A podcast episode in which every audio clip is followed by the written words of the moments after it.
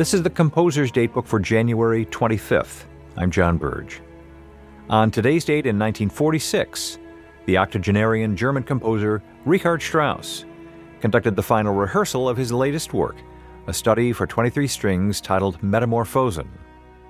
Paul Sacher, the Swiss conductor and music patron, had commissioned Metamorphosen and conducted the public premiere later that day in Zurich.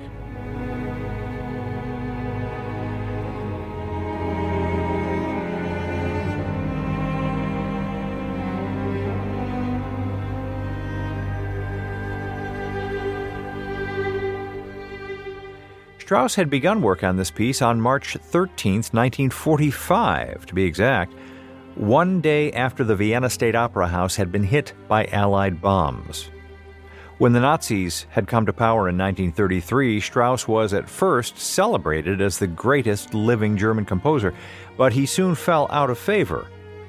While his music wasn't banned, official Nazi support for Strauss eventually fell away, and the fact that Strauss's beloved daughter in law was Jewish meant increasing anxiety about her fate and that of the Strauss grandchildren as the Nazis' race laws tightened their noose. In a post war memorandum, Strauss wrote The most terrible period of human history has come to an end.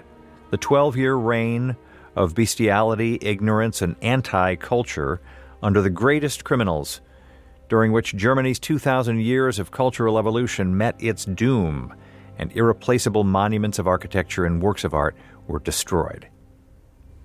Composer's Datebook is produced by APM, American Public Media, in collaboration with the American Composers Forum, reminding you that all music was once new.